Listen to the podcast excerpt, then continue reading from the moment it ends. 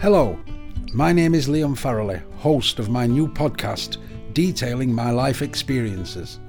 I don't think I've had an ordinary life by a long shot, but a life that has been eventful to say the least. In the words of Mae West, you only live once, but if you do it right, once is enough. I'm not sure I've done it right. Well, so far anyway. Each episode, I aim to focus on events rather than attempting a chronological story of my life. I want to share events I've experienced that will give you an insight into an ordinary working class man that has overcome a lot of hurdles and barriers to ultimately become an ordinary law abiding citizen.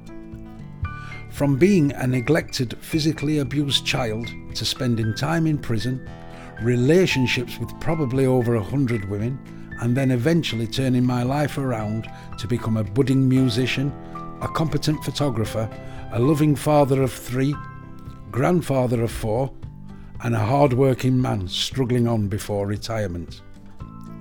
I am 58 years old and have 58 years of stories to tell.